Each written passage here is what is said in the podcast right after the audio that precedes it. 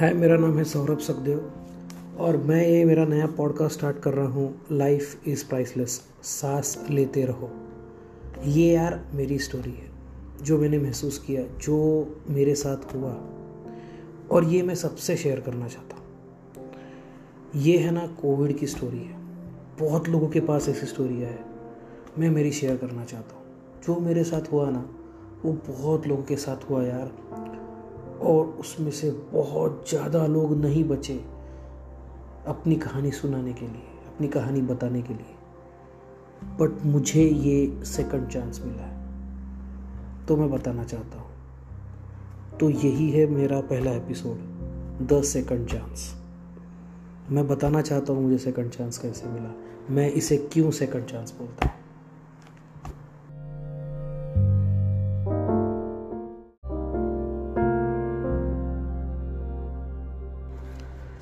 यार अभी दो साल होने को आ गया कोविड ख़त्म हो के या शायद अभी तक ख़त्म हुआ भी नहीं है। लेकिन सेकंड वेव को जाके तो दो साल होने को आ गया पर अभी भी सदमा सा है, अभी भी डर लगता है।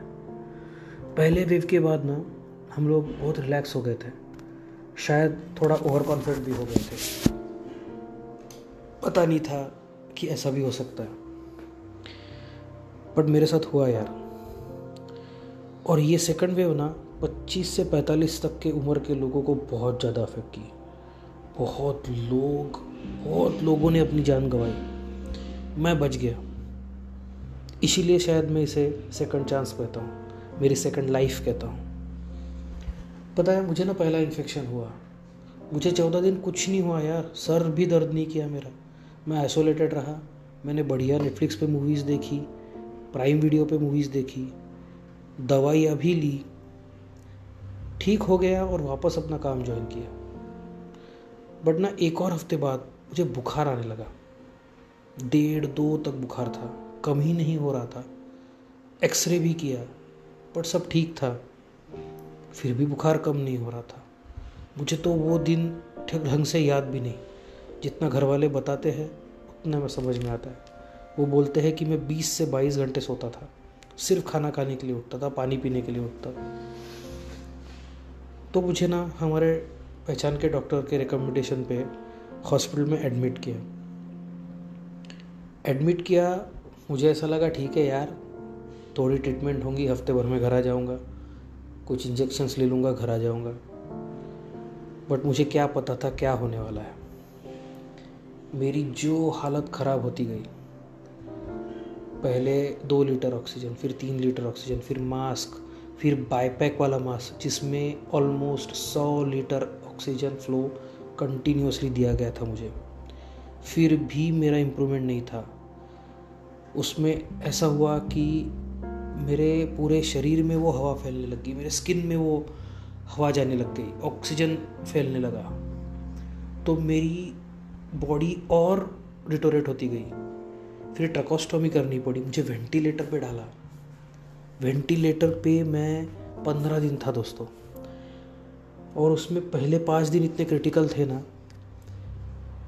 मुझे बाद में डॉक्टर ने बताया तो पता चला कि मेरी बॉडी में मल्टी ऑर्गन फेलियर भी स्टार्ट हो गया था। मेरी बॉडी रिस्पॉन्ड ही नहीं कर रही थी, रोज़ डिटेरेट हो रही थी। तब डॉक्टरों ने मेरे फादर को भी बोला कि तुम्हारा बेटा नहीं बचेगा। बस 24 घंटे की बात है। अब पूरी तैयारियाँ कर लीजिए।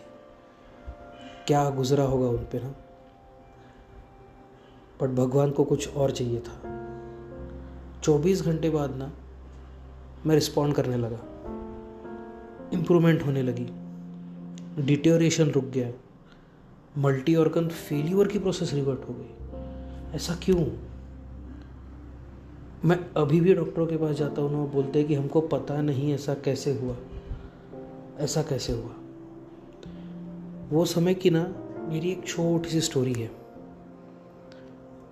मैंने जो महसूस किया, मुझे बाहर तो क्या हो रहा था पता नहीं, डॉक्टर क्या कर रहे थे पता नहीं, लेकिन जो मैंने महसूस किया, मेरे अंदर मैंने जो महसूस किया, वो मैं बताना चाहता हूँ।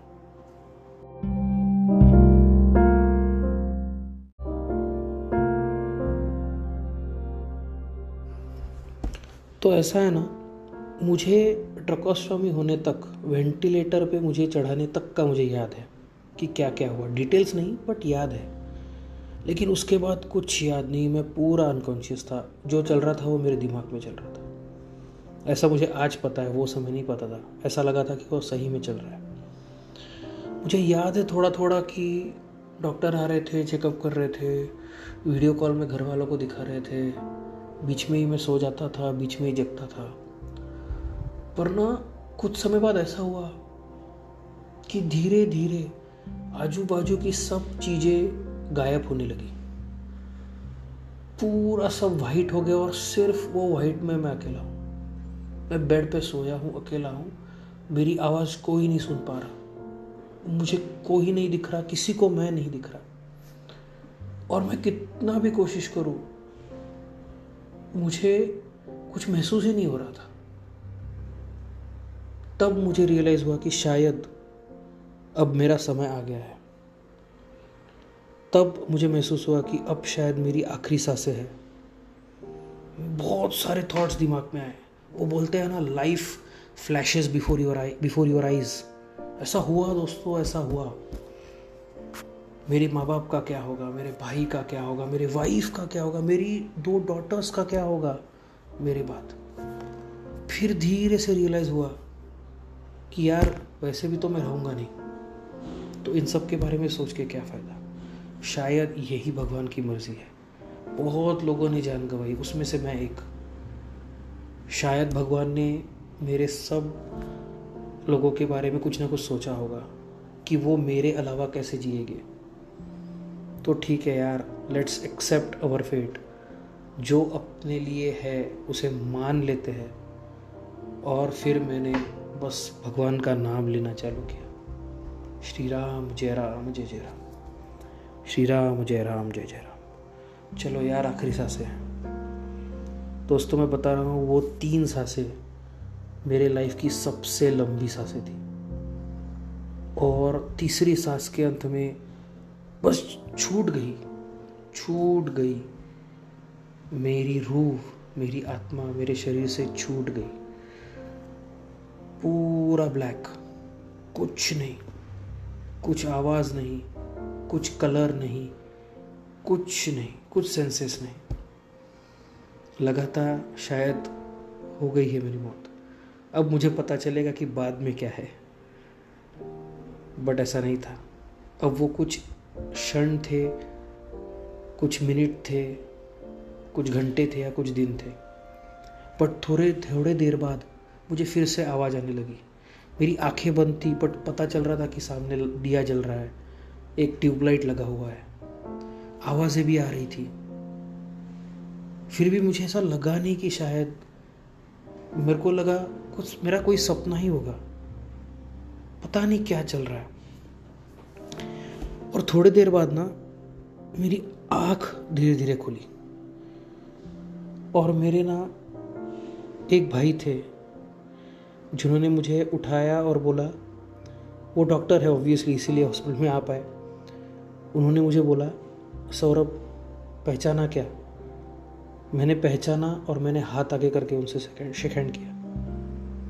तब तब मुझे रियलाइज़ हुआ कि नहीं मैं अभी भी ज़िंदा हूँ। मेरी साँसें अभी भी चल रही है। मेरी जान नहीं छूटी है, मैं यहीं पे हूँ। पर यह ऐसा समय था ना कि मुझे डॉक्टर ने भी बाद में बोला कि तू गया था यार, तू वापस कैसे आया पता नहीं। मेरे फादर को भी डॉक्टर ने बोला था कि आपका बेटा चौबीस घंटे ज़्यादा रहेगा नहीं। और मैंने भी वह महसूस किया कि मेरी आखिरी सांस छूटी और कुछ समय बाद वापस आई। तो क्या सही में ये मेरा सेकंड चांस है? ये मेरा दूसरा जन्म है? यार, अभी मैंने ये महसूस किया खुद मैं इससे गया हूँ। तो मैं तो ये चीज़ में मानता हूँ। और इसीलिए ये बात, ये स्टोरी मैं सब तक पहुँचाना चाहता हूँ।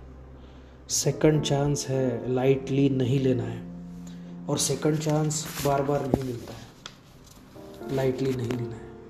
लेकिन मुझे ये भी रियलाइज़ हुआ कि मुझे बस सांस लेते रहना है, अपना काम करते रहना है और ये लाइफ एक प्रिविलेज है।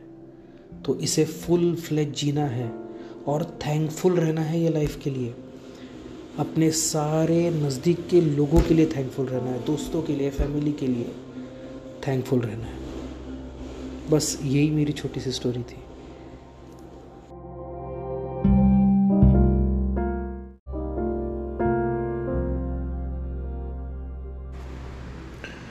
तो ये था सेकंड चांस दोस्तों, मुझे उम्मीद है तुम्हें मेरी कहानी अच्छी लगी हो। अगले एपिसोड में अपन बात करेंगे the tragedy and the hope यार, मुझे सेकंड चांस तो मिला बट सेकंड चांस कभी आसानी से मिलता है क्या? नहीं ना। मुझे, मेरे साथ भी ऐसा ही हुआ। मैंने बहुत सारी चीज़ें महसूस की, जिसमें काफ़ी सारे उतार चढ़ाव थे। और मैं ठीक होने के बाद मुझे डॉक्टरों ने भी जो बताया, बहुत बार ऐसा हुआ कि मैं बचूँगा या नहीं बचूँगा? मैं जा रहा हूँ, जा रहा हूँ, वापस आ रहा हूँ। ऐसा बहुत बार हुआ।